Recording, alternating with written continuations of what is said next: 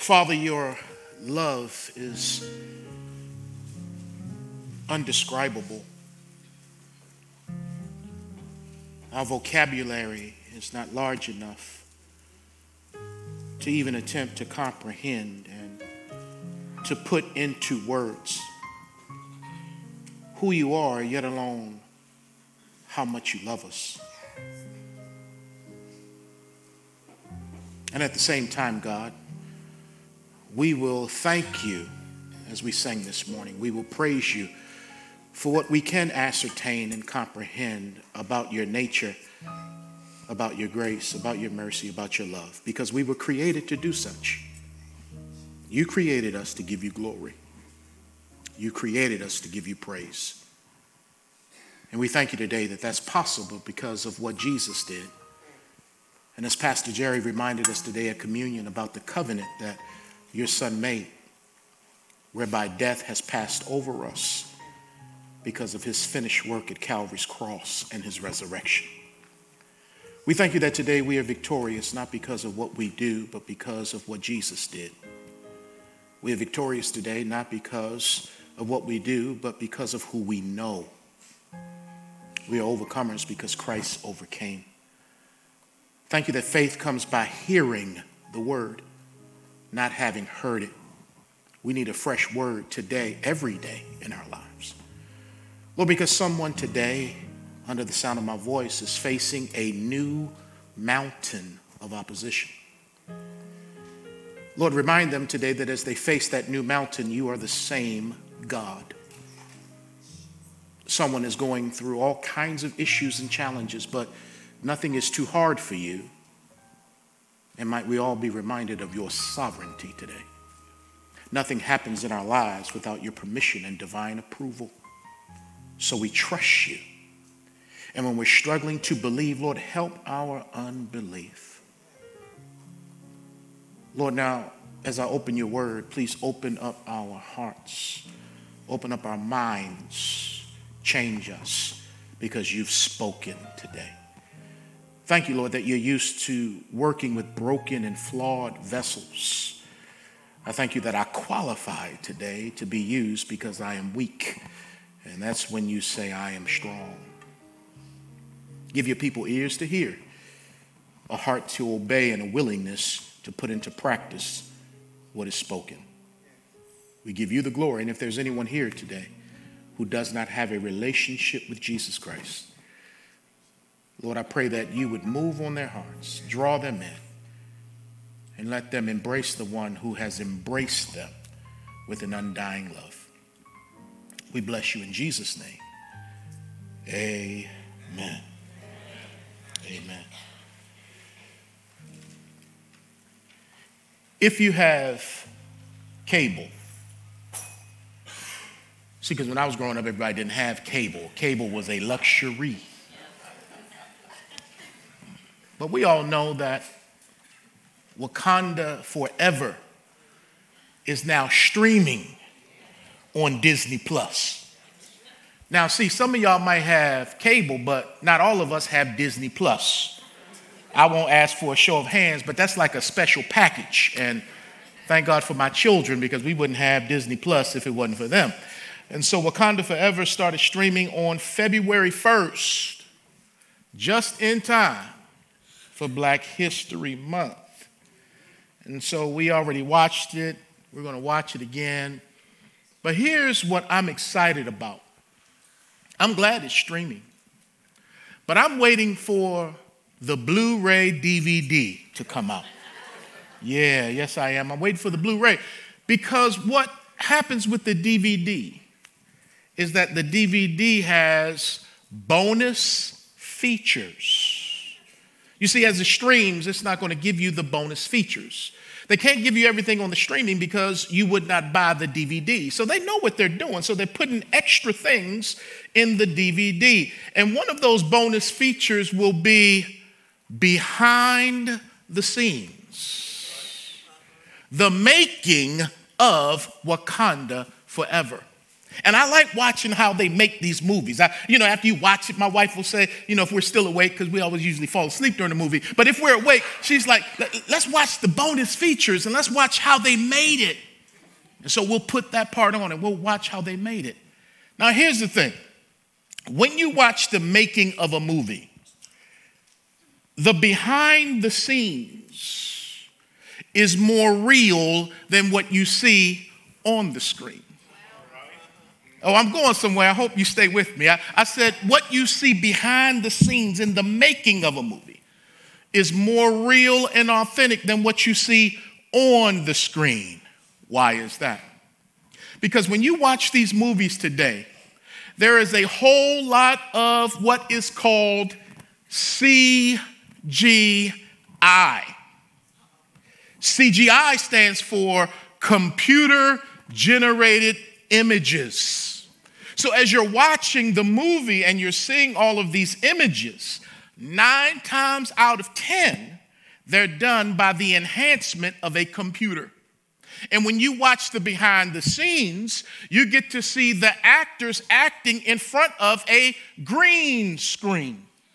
And the computer puts images in the mixing and editing process on that screen as you look at the movie. You think what you're seeing is real, but really it's just CGI, a computer generated image.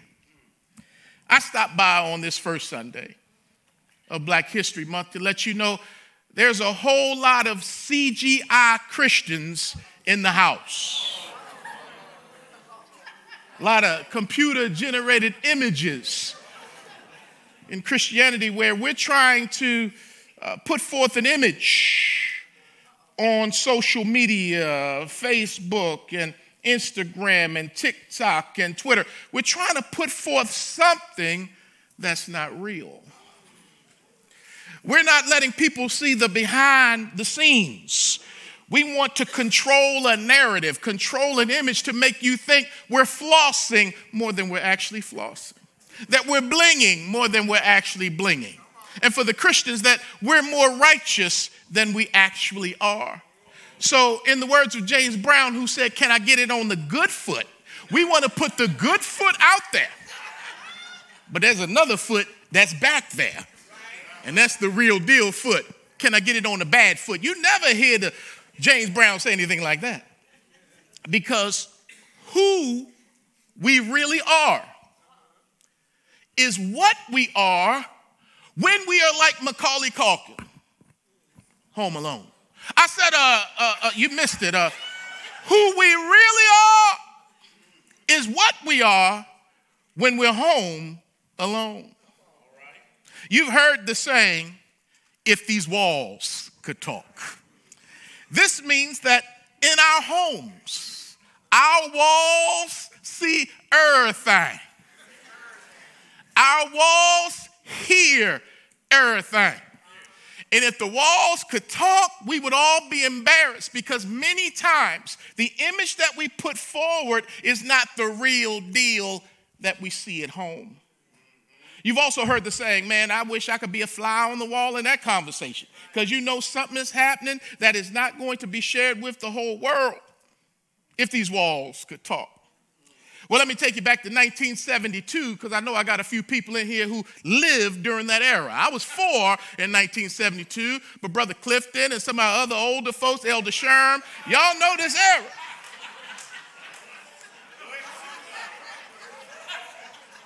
the main ingredient, an R&B group, had a hit song in 1972. And the song says, uh, everybody plays the fool. There's no exception to the rule. Listen, baby. It may be factual, it may be cruel. I ain't lying everybody plays the fool.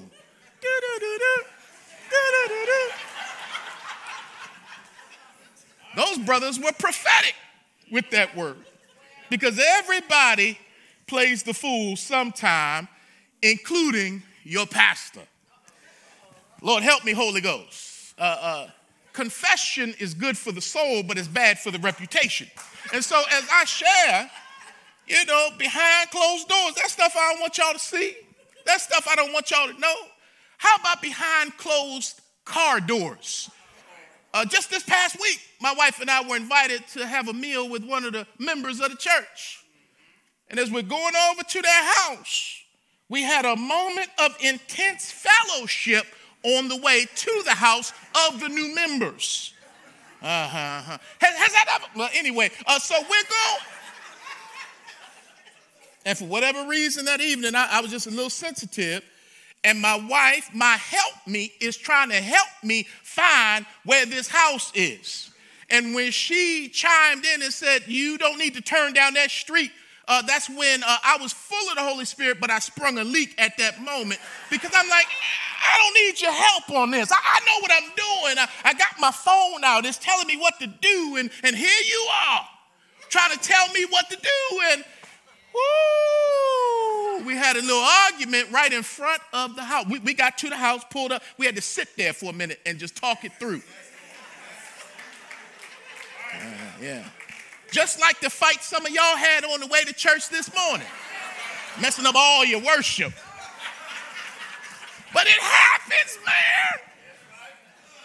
And I'm so glad that God is with us in those moments and not just in these public moments where everybody look good and spiritual. Because the real deal is what happens at home when you're alone. And man, I'm not the only one who plays the fool sometimes. And behind closed tents, Abraham and Sarah played the fool. You see, God never gets fooled when we play the fool because he knows who we really are. We don't really know who one another is, but God knows who we are. Man looks at the outward appearance, but God looks at the heart. He knows who we really are, so we don't fool him when we play the fool. Psalm 103, verse 14 says, For he knows our frame, he remembers that we are dust. Everybody up in here is dust. And some of us are more dustier than we need to be. And if you hit me at the right day, the wrong time, you're going to see some dust or more dust on your pastor. Mm-hmm. Because the word dust is the word aphar, which comes from Genesis chapter 2, verse 7, when God created man from the dust of the ground. Dust means dirt, it means clay, literally, dust, debris. That God created us from the earth, from the ground, from clay, from dust, from dirt. And this speaks of the fact that man is earthly, that man is human, that man is mortal, that man and woe man are also corruptible. You know, at funerals, I stand over the body, and right before the body is committed to the earth, I read from 1 Corinthians 15, where it talks about this mortal must put on immortality. And there's usually amen right there. But then when you say this corruptible must put on incorruption, it's like, wait a minute now, we're corruptible? We're corrupted? Yes, we are. On your best day, at your best moment, you are corrupted and corruptible. So, therefore, it does not behoove a Christian to get self righteous in imputed righteousness. The only reason I'm right with God is because of His grace, not because of my efforts and my works and my lifestyle and my goodness, because all of that is as filthy rags to God. So He accepts me on the basis of what His Son did for me. Yet, with all of our dust, we are still God's delight. Yes, we are. With all of our dust, He still delights in His children. I am a mess, but as Isaiah preached last week, I am God's mess and God's masterpiece. I am full of wretchedness, and simultaneously, I am the righteousness of God in Christ Jesus. And in all of Abraham's flaws, he is still recognized as the friend of God. What you heard Sister Ebony read this morning about uh, uh, Abraham being the friend of God. And as we'll see this whole month, my brother had a whole lot of flaws. Mm. But not only was he the friend of God, he was also called the father of us all. Yeah, kind of like Tupac. He got around. He had some multiple wives, and uh, and so he's the father of Islam and Christianity and Judaism, and he had about three wives and a few concubines. Uh, uh, uh, he's the father of us all. He was a slave owner. He's the father of us all. He's the friend of God. There has to be some grace in his story. Yeah, because there's grace in our story. Second Timothy chapter 2 verse 13 says, if we are faithless, he remains faithful. He cannot deny himself. We're faithless. We're inconsistent. He's faithful. He is consistent. Because if the covenant was based on our performance, that wouldn't be a covenant. And so here's what we know when God makes a covenant with us God keeps his word to himself because he knows we won't keep our word to him. I said, God keeps his word to himself. He won't deny himself. So every covenant you see, God initiates the covenant with Abram, who became Abraham. God went back and even initiated the covenant with Adam and Eve when Jerry said he promised the seed who would come. God is the one who initiates the blood covenants. God is the one who initiates the relationship and seals it with his blood. He is the one because he knows who he's working with, and that's you and that's me. He's the ultimate promise keeper, he's the ultimate covenant keeper. This is why, oh boy, don't miss this, please. We get into Abraham this month. God is the star of Abraham's story, not Abraham. Abraham, yeah, good man, honorable, honorable man, but with chinks in his armors, flaws, misdeeds, all kinds of things. So the focus is not on Abraham. The focus is on the God who kept Abraham, the God who made the covenant with Abraham, the God who keeps you, the God who made the covenant with you. So the best thing about your life is not you, it's God who's working in your life in spite of the things that you and I do. So he's the star. So when folks look at you, they just shouldn't see all your accomplishments. They ought to know, but by the grace of God, I would not be able to have done all those things apart from Him. So the best thing about me is Him for real. I'm not just saying that. He is the star of my story. And if God is the star of your story, this means He can still hit a bullseye with a crooked Christian. You missed it. He, he can still hit a bullseye with a dastardly disciple. Uh, uh, since he's the God of your story, he can still work everything together for good because he's the kind of God who resurrects the dead. So, therefore, anything good in my story, anything good in my life, anything where you see redemption, it's because of God's hand on my life, not because of my goodness. He didn't choose Abraham because he was good enough. He didn't choose Noah because he was good enough. Noah had a little closet drinking problem, obviously, right? And this is how you know the Bible is real. Because as it tells the truth about the people that God uses, we see their flaws so that again we might see the faithfulness of a God who calls unfaithful people. So he's the star of the scriptures, even though we read of these great men and women in scripture. So I just want somebody to be encouraged today that as you are feeling messed up and toe up from the flow up, that if God is in your life, grace is in your life. Goodness is in your life, and He has a way of turning things around. Even when we go down dead end streets, He knows how to make a way out of no way. So let's talk today about the lies of Father Abraham. Oh, you're not going to hear this too much.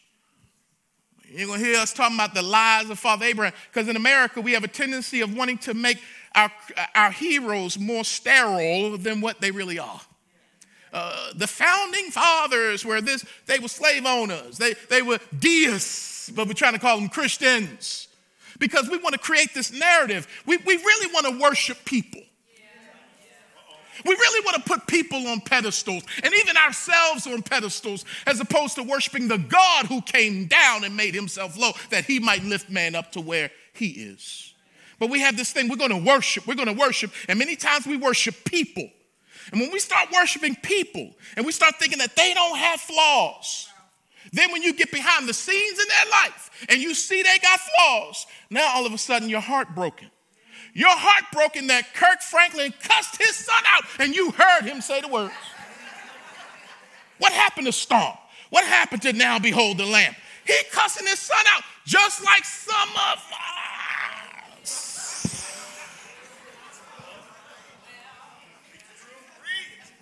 I'm not trying to say that is right. I'm just saying that is real. And if we don't keep it real, we'll never get it right. You missed that. You missed that. If we don't get it real, keep it real. Because Jesus only came for sick people. He came for sinful people. But if we walking around thinking our stuff don't stink, Jesus can't help us. And we walk around thinking that we're all good and all. Jesus cannot help us. As a matter of fact, the closer we get to Christ, the more aware of our sinfulness we should become. Walk in the light as He is in the light. And the blood of Jesus Christ cleanses us from all sin. Wait a minute, I'm pressing into Him, I'm walking in light. Uh, uh, well, it's because of the light you can see your sin and see your need for the blood to cleanse you of your sin. Because the closer you get to Him, the more you see you are not like Him. And it ought to humble you. It ought to make you say, Lord, have mercy on me, a saved sinner. Because I think things that aren't right. I say things that aren't right. I do things that are not right. I feel things that are not right because I'm still corruptible even though I'm born again. Ah, Genesis chapter 12, God calls Abram from the Ur of the Chaldees and he gives him a covenant and he says, Man, through you, every family on the face of the earth is going to be blessed. I'm going to make your name great. And he begins to give him what is called the Abrahamic covenant. And from Abraham, when you look at Matthew chapter 1, when you trace his lineage as the father of the Hebrew people, he's the first person in scripture called the Hebrew. The Hebrew people come from him. And when you read in Matthew's genealogy, you see the one who descended from Abraham, Jesus Christ, the Son of God, who came to save us from our sin. So the Abrahamic covenant finds its fulfillment in Jesus Christ who not only came for the Hebrew people, but came for the world. He would come to the Jews, but also through the Jews to the world as a light to the Gentiles. That's the gospel, that's the good news. Verse 10 of Genesis 12, I gave you time to find it. If you are still looking for the book of Genesis, we got work to do in Strong Tower. Now, there was a famine in the land. He just got this calling to be blessed. And now here comes a problem. Anybody know about that? Soon as you get blessed, soon as you see God do something great, here comes adversity. That's the way it always works because it's all about testing your faith. Now, there was a famine in the land, and Abram went down to where? Egypt. So, this is your black history moment in this message here. Because Egypt is on the continent of Africa. You know, there are a lot of Christians that don't know that because they're taught the kingdom of God through such a Western lens that they think that the Egyptians look like Elizabeth Taylor. Uh, you. Now, Egypt is on the continent of Africa. Egyptians are Africans. So here we have Abraham in a time of need going into Egypt to dwell there. For the famine was severe in the land, and it came to pass when he was close to entering Egypt that he said to Sarai, his wife, Indeed, I know that you are a woman of beautiful countenance. All right, sisters, li- listen to this now. He's like, I know you're fine. I know you look good. He is 75 at this time. She is 65 and still got it going on. Hallelujah. Thank you, Jesus, for oil of Olay and Camay and all that stuff. Thank you. I'm messing around. Verse uh, uh, uh, 12 Therefore, it will happen when the Egyptians, the Africans, see you, that they will say, This is his wife, and they will kill me, but they will let you live. Please say, You are my sister, that it may be well with me for your sake, and that I may live because of you. Now, wait a minute. You want to be the man, you want to be the leader of the relationship, you want to wear the big draws. But when it come time to put up, you pushing your wife to the forefront and say, look here, babe, I need you to lie. Matter of fact, I need you to save my life. Because if they see you and know that I'm your husband, they'll kill me. For those of us on the other side of the new covenant, we know that as husbands, we're supposed to lay down our lives for our wives. Man, it's quiet. Praise the Lord. We're supposed to lay down our lives. But here, the great father of faith is saying, Baby, you lie. Verse 14 So it was when Abram came into Egypt that the Egyptians saw the woman, that she was very beautiful. The princess of Pharaoh also saw her and commended her to Pharaoh, and the woman was taken to Pharaoh's house. He treated Abram well for her sake. He had sheep, oxen, male donkeys, male and female servants, female donkeys, and camels. But the Lord plagued Pharaoh and his house with great plagues because of Sarai, Abram's wife.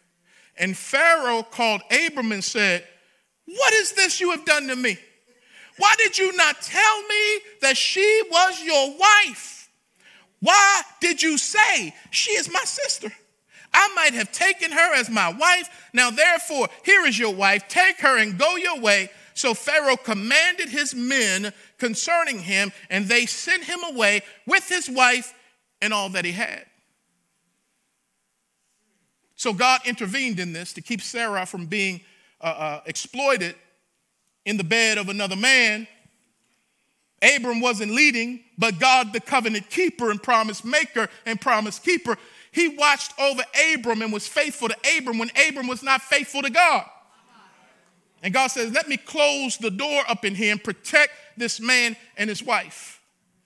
And, and, and, and let me say this here Abram lied because he was afraid. He lied because he, they're going to kill me. I just want to ask you, what do you do when you're afraid? Do you lie?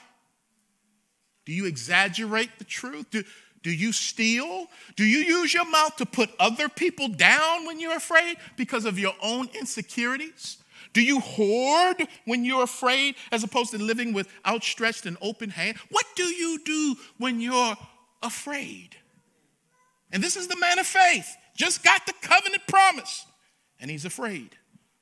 Lord, give us encouragement from this to see that we're not by ourselves. And then God blesses a mess. This man created a mess here, but God still blessed him. And when they left up out of Egypt, they left out with more they went in with because Pharaoh gave them gifts. Now, next week, when we talk about Sarah versus Hagar, round one, Hagar probably came from this group right here when, when, when the female servants or slaves were a part of the bounty that he gave to Abraham. So he's going to leave up out of Egypt with all these people, including Hagar, who's going to cause trouble down the road. See, God is there in his faithfulness, but there's a thing called consequences that still are part of growing in grace that we got to also contend with when we make bad decisions and lean on our own understanding and do things that God would not have us to do. But I got to say this last thing here.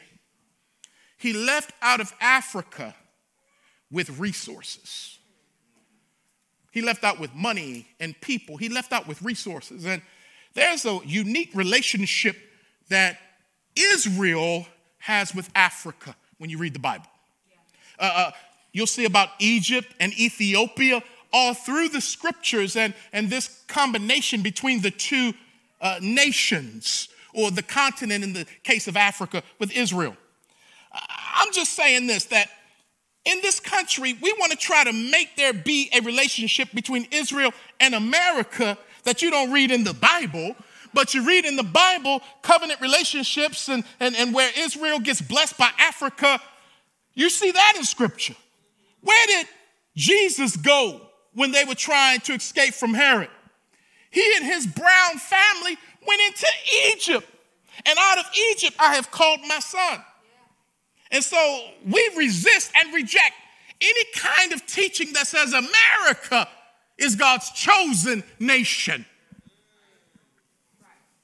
Because I can read of Africans, but I can't read of North America up in the book. Maybe I'll visit that on Wednesday if y'all come out on Wednesday. I think we're going to get some Olive Garden, so maybe that'll help bring y'all out. Let's close with Genesis 20. Genesis 20. Because I know what you're saying, Pastor, Pastor, he, he, he was just starting out in his faith walk with God. I got you. He messed up like we all mess up. I got you. I agree with you. But 25 years later, you're going to see this man doing the same thing he did when he was 75. He was a younger liar in chapter 12. And now we're going to read how he was an older liar in chapter 20. Because all of us got some proclivities and, and some things about us that are inconsistent with the faith that we talk about. His strength, faith, trusting God, would also work as his weakness. Because when he doesn't trust God, he relies on himself and he lies and he connives. And, and so when you look at what your strengths are, nine times out of 10, your strength can be inverted to be your weakness. Are you good at administration and leadership? That's awesome. That's a gift from God. But when it flips, you think it's all about you and that you're prideful and nobody else can lead like you lead. So every strength can, be inverted, and we see it with Abraham. Oh, I got to get on my horse and go here. Verse 1 of chapter 20. Are you there? Y'all lying right now. And Abraham, and Abraham journeyed from there to the south and dwelt between Kadesh and Shur and stayed in Gerar. Gerar is in Philistine territory. Now, Abram, Abraham said of Sarah, his wife, She is my sister. And Abimelech, king of Gerar, sent and took Sarah. But God came to Abimelech in a dream by night and said to him, Indeed, you are a dead man because of the woman whom you have taken for she is a man's wife. But Abimelech had not come near her, and he said, Lord, will you slay a righteous nation also? Did he not say to me, She is my sister? And she even, she herself said, He is my brother. So now your lie is getting your wife to lie. In the integrity of my heart and innocence of my hands, I've done this. And this man is believed to be an unbeliever here, okay? Verse 6 And God said to him in a dream, Yes, I know that you did this in the integrity of your heart, for I also withheld you from sinning against me. Therefore, I did not let you touch her. Now, therefore, restore the man's wife, for he is a prophet. First time you see the word used in the Bible is with Abraham. He's a prophet, but he's a lying prophet. Just like I know some cussing preachers and again, if I hit my foot the right way, anyway. Isaiah said, Lord, my, my, my, my mouth is bad. Mm-hmm. Again, it's a strength, but it can be a weakness.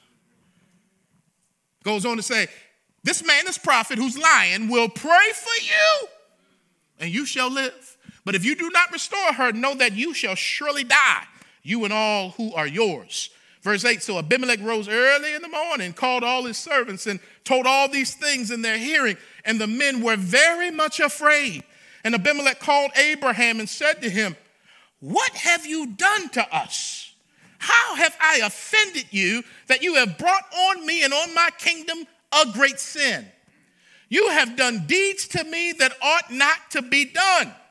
Then Abimelech said to Abraham, What did you have in view that you have done this thing? And Abraham said, Because I thought, surely the fear of God is not in this place. Can I stop for a minute right there? He's thinking, I'm going into a territory where it's full of heathens. But the man of faith is acting more of a heathen than the heathens are acting. Because the heathens are at least listening to God and obeying God and heeding God, and they're upset that this man sinned and lied. But the man of God is like, I was coming into this territory. I didn't think y'all went to church around here. Verse 12, but indeed, she is truly my sister. She is the daughter of my father, but not the daughter of my mother, and she became my wife. Y'all, he gets caught in a lie again. And rather than taking it on the chin, he deflects and tries to say, Well, technically, she is my sister on my father's side, my third cousin, my Bruh, bruh. Father Abraham had many. You see these flaws. Verse 13, and it came to pass when God caused me to wander from my father's house that I said to her, This is your kindness that you should do for me in every place wherever we go. Say of me, He is my brother. Then Abimelech took sheep, oxen, and male and female servants and gave them to Abraham. And he restored Sarah, his wife, to him. And Abimelech said, See, my land is before you, dwell where it pleases you. Then Sarah, then to Sarah he said, Behold, I have given your brother, is your brother your husband? I've given a, a thousand pieces of silver. Indeed, this vindicates you before all who are with you and before everybody. Thus she was rebuked. So Abraham prayed to God, and God healed Abimelech, his wife, and his female servants. Then they bore children, for the Lord had closed up all the wombs of the house of Abimelech because of Sarah, Abraham's wife. Did y'all see what I just read? God is like, ain't nothing going on up in here until we get this thing right and you restore this man's wife to him. I know he's wrong, but my covenant of grace and kindness is on him. My faithfulness is on him. Even though he's faithless, restore his wife. Nobody's doing anything up in here till that happens. You see, lying is dangerous. Liars influence other liars to lie. Sarah starts lying. A little bit later, their son Isaac is going to tell the same lie with his wife Rebecca. Once you lie, a lie will lead to another lie. Liars always get caught. Liars always have to remember what they said. When you tell the truth, you don't have to remember what you said. But when you lie, I told my mama I was going over Carl's house, but now I'm over here at Jimmy's house. And mm-mm-mm-mm-mm. Unrepentant liars always seek to justify their lies. Our lies always have consequences that harm other people. Abimelech, an unbeliever, just grabbing this pretty woman he sees. He got a wife, he got a harem, trying to grab one more. Then all of a sudden, he's being judged. God is like, I'm going to kill you. I'm shutting up wombs around that. Because the man of God, not man, but the man of God lied. Your lies affect other people. Proverbs 6, 6 17 says, A lying tongue is one of the things the Lord hates. John 8 44 says that lying reflects the devil who is the father of lies. Revelation 21, verse 8 says, All habitual liars will have their part in the lake of fire. So, as I close, I, I just want you to be encouraged that you and I are no different from Abraham and Sarah. We have flaws, personal issues, and domestic dysfunction. We need Jesus not just to save our souls, but to save our lives, our very existence. And like Abraham and Sarah, we also have a relationship with an amazing God has made an unbreakable covenant with us. And we walk with him long enough, and we'll see that it's his kindness that leads us to a lifestyle of repentance. We are friends of God, even though we are flawed human beings. So, as there is dysfunction in your home, recognize you are not alone. Abraham, Sarah, your pastor, the pastor's wife, and everybody up in here, we're broken, but we're still blessed and beautiful. I close with this illustration. Probably not going to pronounce it properly, but Kent Suki. Kent Suki is the 15th century Japanese art of repairing broken pottery. Kintsugi means to join with gold. This art mends the areas of breakage in a piece of pottery. It mends it with lacquer that is dusted or mixed with powdered gold.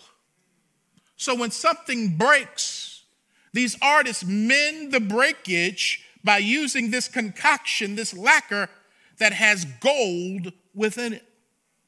It treats breakage and repair as part of the history of the object rather than something to be ashamed of. It turns blemishes and brokenness into things of beauty. So, as the gold seals and joins together the broken pieces, not only is it more beautiful, watch this, it's now more valuable.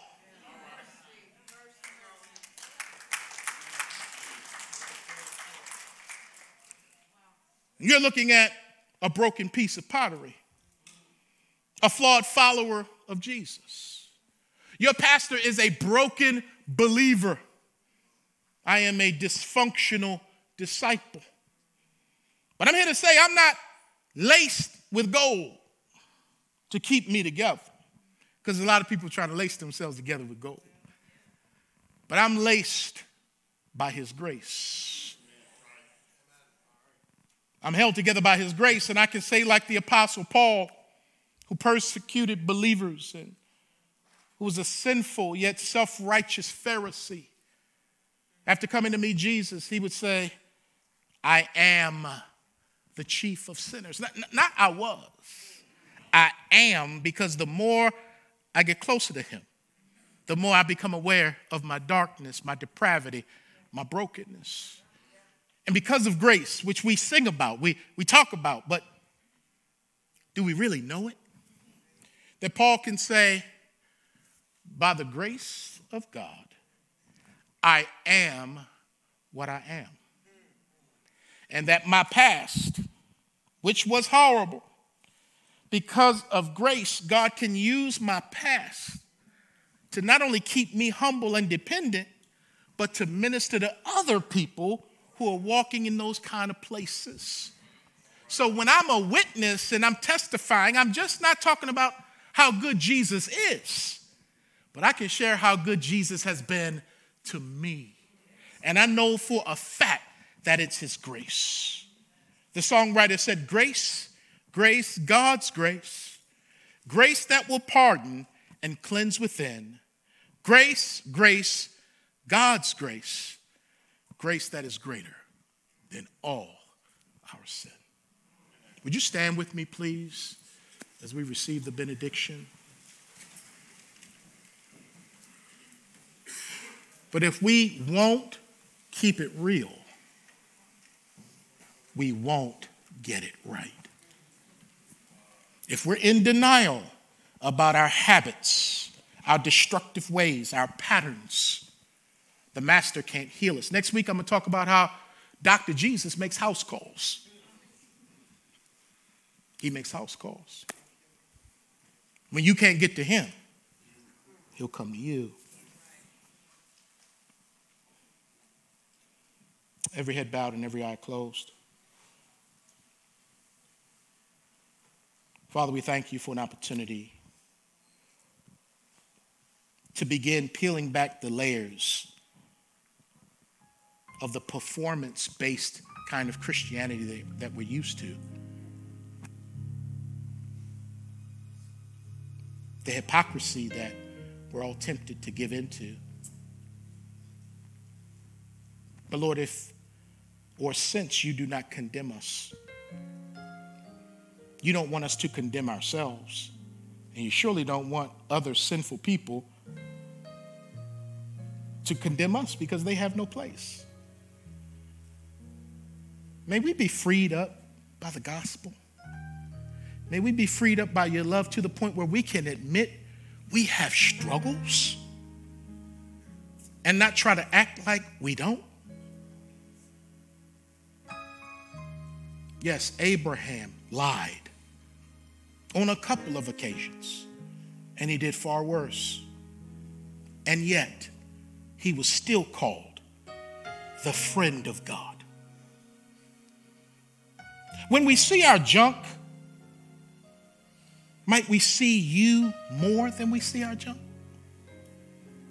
Might we see you as the star of the script, the hero of our history, the one who saves and delivers broken people that you've laced with your grace? Help us to get this. And Lord, the way we get it is by living it, being honest when we're in those low places and low times where we're ashamed of what we've done again, ashamed of what we said again, ashamed of what we thought again. But I thank you that although you sit above the circle of the earth, you look low and you come down low. And you've promised never to leave us and never to forsake us. Lord, you desire to change us with law, uh, with love, not with law and rules. Love, your love, that casts out the fear that will tempt us to sin and lie. So help us, Lord, when we leave this place to spend some time with you and in your word and, and letting you minister to us about the broken places and spaces in each of our lives. And if there's someone here who doesn't know Jesus Christ, oh, you've got to know him. You can say, like the thief on the cross, Lord, remember me. Lord Jesus, save me. I've sinned. I've fallen short of your glory. I know it. But I realized that you came to save me from my sin by dying on the cross in my place because you were perfect, dying for all of my imperfections, past, present, and future. Your blood paid it all. If you've never trusted Jesus, trust him now and say, Lord Jesus, come into my life. I believe you are God's son. I believe you died and rose from the grave. Jesus, I commit my life to you. Thank you that you've committed yourself to me. That in this relationship, you're the covenant keeper, you're the promise keeper and I will walk with you and work with you until you take me home. That's the Christian life. If you've done that, if you said, Jesus, save me, I want you to come at the end of service, shake my hand, and say, Pastor Chris, I prayed, I accepted Jesus today. I don't care who you are, how old you are, come shake my hand. And finally, if you are a believer and you need a church home, you think this might be the place for you. Now, if you're looking for a perfect church, you're going to be looking for a long time. But if you think this is a place that you can grow in and be a blessing and contribute, come shake my hand after service today and say, Pastor Chris, I want in on what God's doing at Strong Tower. If that's you, come shake my hand. Now unto him who is able to keep us from falling and to present us faultless before his throne with exceeding joy. To the only wise God, our Savior, be glory, majesty, dominion, and power both now and forevermore. And all of God's people said, Amen. Amen. Can you give Jesus one more hand praise? He loves us. He loves us. He loves us. He loves us. Amen. Now go and love somebody else today with the love of Jesus. Amen. I'll be up front. I'll be up front.